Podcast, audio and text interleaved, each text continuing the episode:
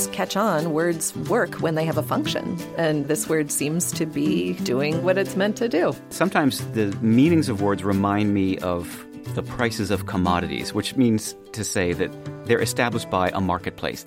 Coming up on Word Matters, matriculate and borrowing from French. I'm Emily Brewster, and Word Matters is a new podcast from Merriam Webster, produced in collaboration with New England Public Media. On each episode, Merriam Webster editors Neil Serven, Ammon Shea, Peter Sokolowski, and I explore some aspect of the English language from the dictionary's vantage point.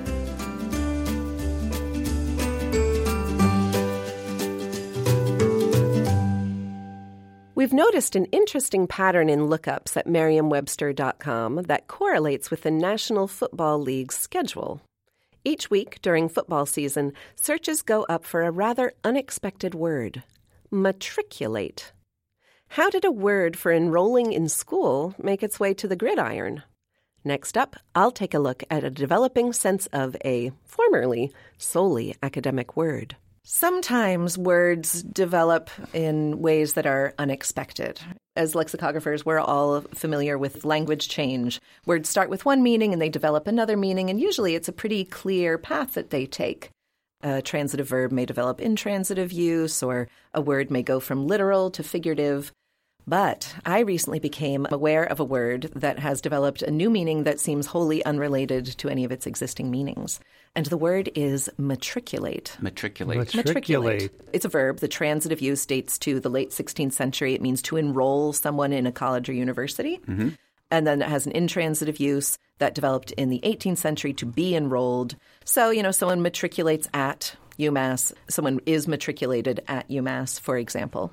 But in recent years, the word matriculate has been used in this wholly unrelated use. I'm going to read an example to you all from Pro Football Weekly. This is from uh, January 2019. Granted, he caught seven of those nine balls for 246 yards and two scores. So when the Saints did take shots to him, he made the most of them. But for the most part, Thomas worked as a short and immediate target to help Brees matriculate the ball downfield.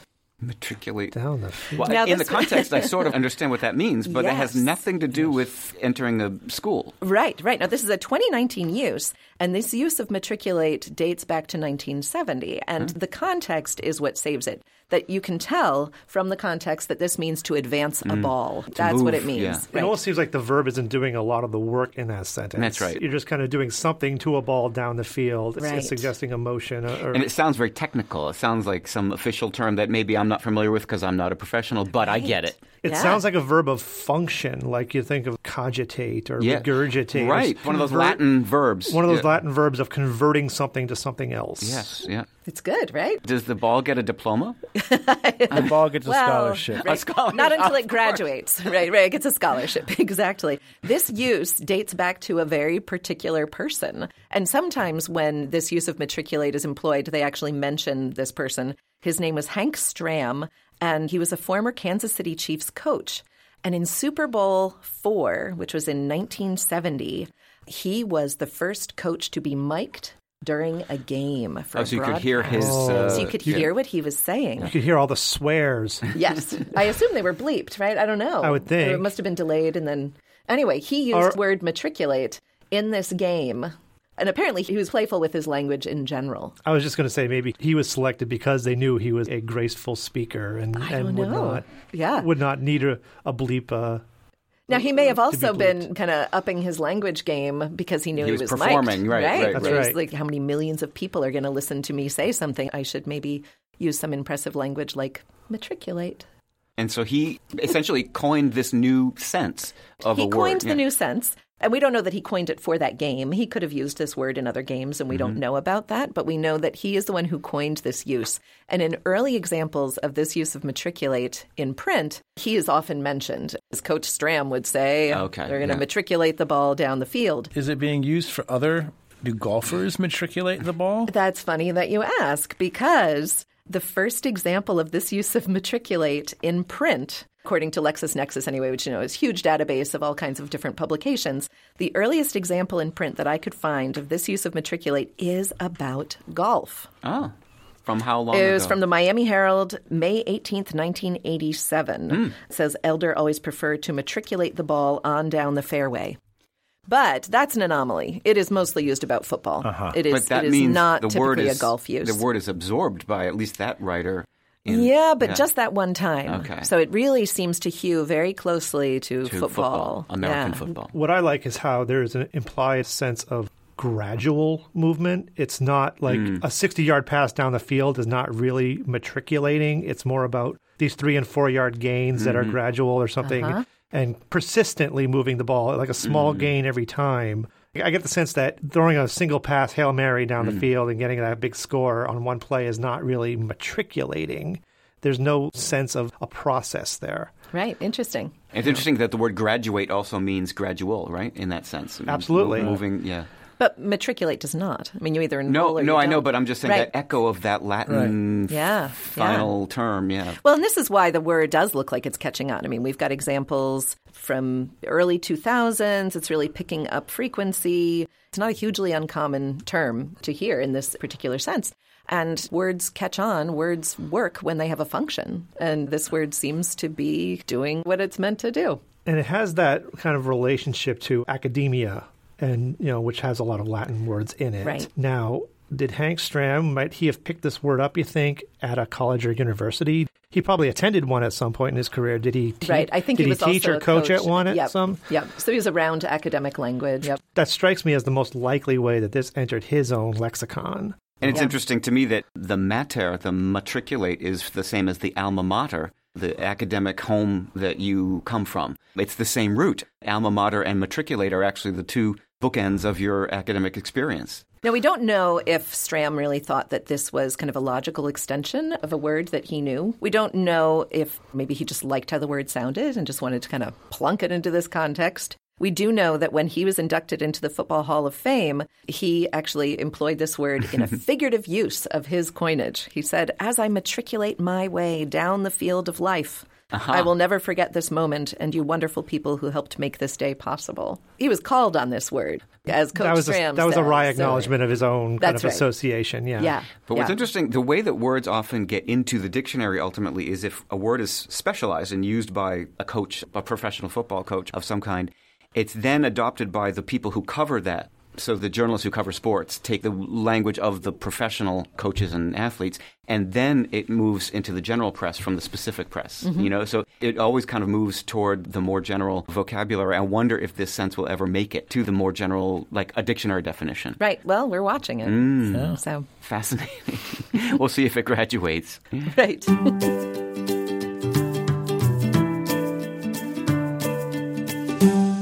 You're listening to Word Matters. I'm Emily Brewster. Peter Sokolowski will be back after this break with the story of how we've roughed up some words from French. Word Matters is a production of Merriam Webster in collaboration with New England Public Media. I'm Peter Sokolowski. Join me every day for the Word of the Day, a brief look at the definition and history of one word, available at merriam-webster.com or wherever you get your podcasts. And for more podcasts from New England Public Media, visit the NEPM Podcast Hub at nepm.org. Across America, BP supports more than 275,000 jobs to keep energy flowing. Jobs like building grid scale solar energy in Ohio and producing gas with fewer operational emissions in Texas. It's and, not or. See what doing both means for energy nationwide at bp.com slash investing in America. As a professional welder, Shayna Ford uses Forge FX to practice over and over, which helps her improve her skills. The more muscle memory that you have, the smoother your weld is. Learn more at meta.com slash metaverse impact. I'm Neil Serven. Do you have a question about the origin, history, or meaning of a word? Email us at wordmatters at m-w.com.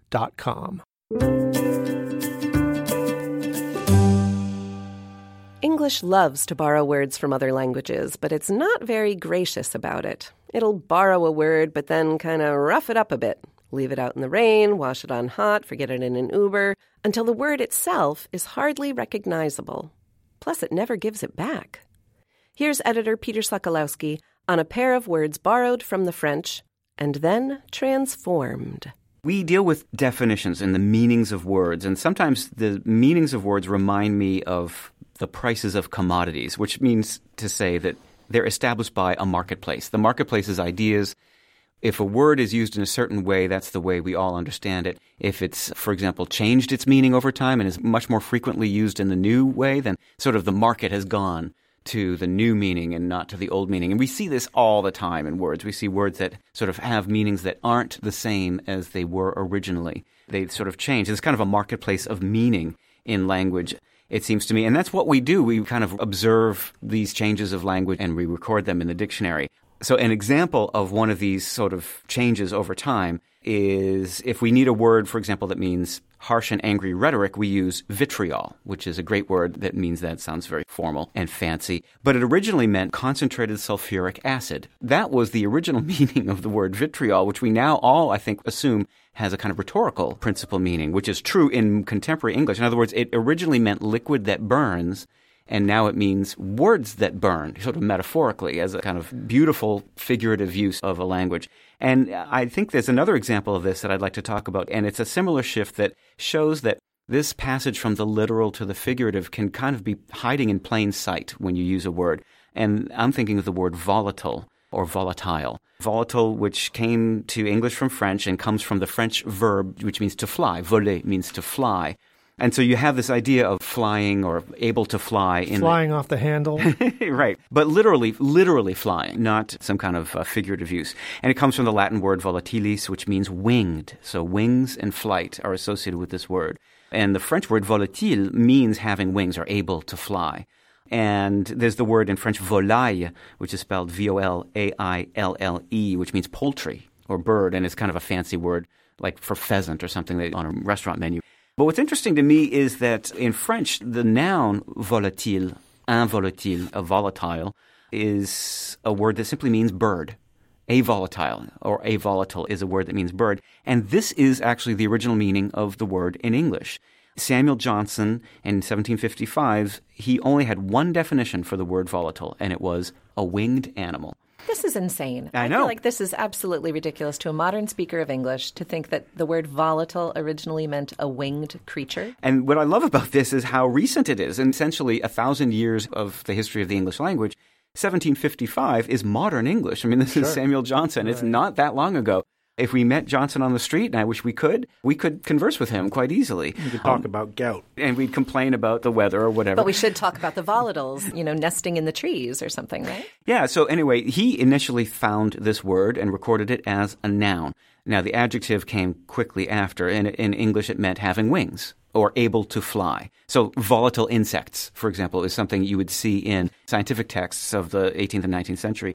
But then it had this scientific use that changed into something that we recognize, which is to say, reference to liquids like alcohol or ether that would steam or evaporate at relatively low temperatures. In other words, they would change, they would, in some figurative way, fly away. And that chemical use is the one that we've kind of seized upon as the more principal kind of semantic element of this when, word. When did that use begin? Well, this is clearly after Johnson. This is in the 19th century. Interesting. It's wonderful to think that this originally meant able to fly, now fundamentally meant changeable, you know, something that modifies from one to another. And this changeability of the word is interesting because it became what Noah Webster focused on. So 1828, he does have having the power to fly, and he writes, as birds are volatile animals. So even in 1828, that was the way he was using it. But then he added this chemical sense capable of wasting away or of easily passing into the aeriform state. So that's evaporation. But then he added something new, something that had never been in a dictionary before. This idea of behavior or attitude. Lively, gay, full of spirit, airy, hence fickle, apt to change as a volatile temper. So you have this coexisting a volatile animal, which is a sense that I think is completely gone from the language today, and a volatile temper, which is exactly the way we use it today, finding its first expression in Webster's dictionary, which again is very modern. This is into the middle 19th century here. And so what's interesting to me about that is that volatile eventually went from flight to flighty.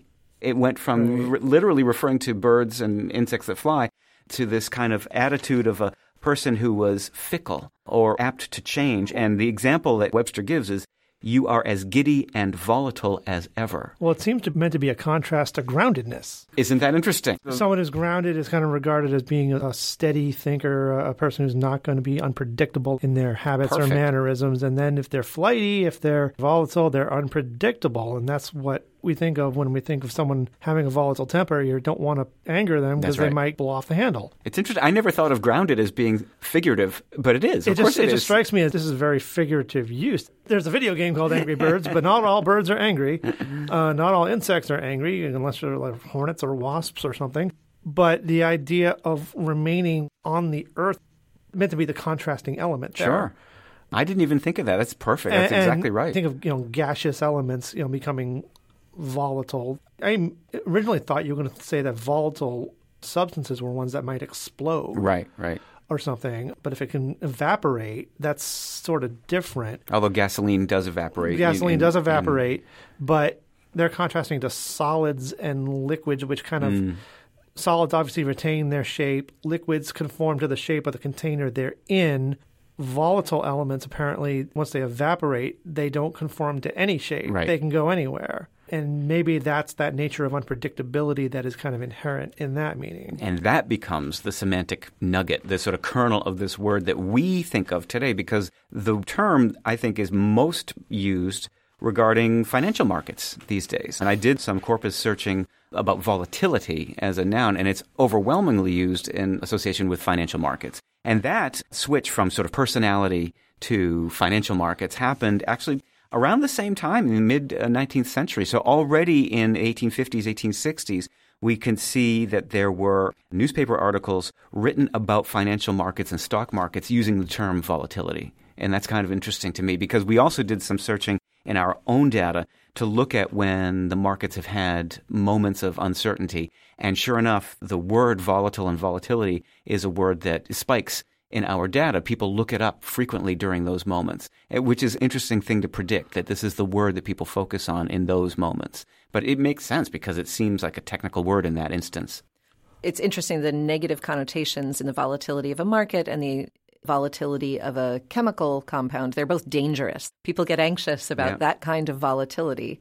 And I think that the first figurative use of volatile, it was being fickle. Fickle, is yeah, that right? yeah. It doesn't have the same negative connotations. A person who is fickle may be inconvenient and that you cannot rely on their sentiments to remain stable, but it's not as negative as a market being volatile. That changeability doesn't have the same kind of threat to it Oh, absolutely. as the modern word. And Webster uses the word lively, which is and full of spirit in his definition. So those aren't Absolutely. negative things. Yeah. Right? Wholly positive. Right, right, right. This is unrelated to this at all, but vol, of course, is the French word for flight, Mm-hmm. correct? And I, I believe I've- I've heard one explanation of Voldemort. The name Voldemort Oh. would be flight from death. Oh my goodness. I don't know if J.K. Rowling has actually confirmed this. I think she's been a little um, not as eager to confirm that. I never That- thought of that. Yeah. Because it's funny because it sounds kind of Germanic that word, but when you break it down, it's just French. It's a, Yeah. it's, it, but Voldemort. and in in a way that, uh, of course, a lot of medieval English uses of French would sort of crush the f- words together. Mortgage, like Yeah,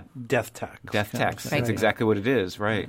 It's fascinating, but also, again, it's fascinating, but it's also hidden in plain sight. It's right there. I mean, Yeah. vo- voler is a very common. It just means to fly. It's interesting to think that a volatile insect can bring you right there. You can realize, oh, it's an insect that is able to fly. And so these ideas of, that are sort of flying around this word are those that are now associated with changeability and less with the ability to fly.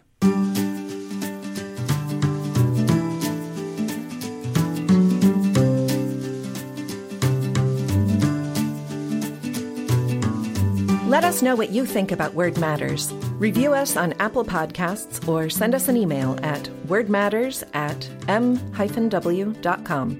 You can also visit us at nepm.org. And for the word of the day and all your general dictionary needs, visit merriam-webster.com. Our theme music is by Tobias Voigt. Artwork by Annie Jacobson. Word Matters is produced by Adam Maid and John Voci. For Neil Serven, Ammon Shea, and Peter Sokolowski, I'm Emily Brewster. Word Matters is a production of Merriam Webster in collaboration with New England Public Media.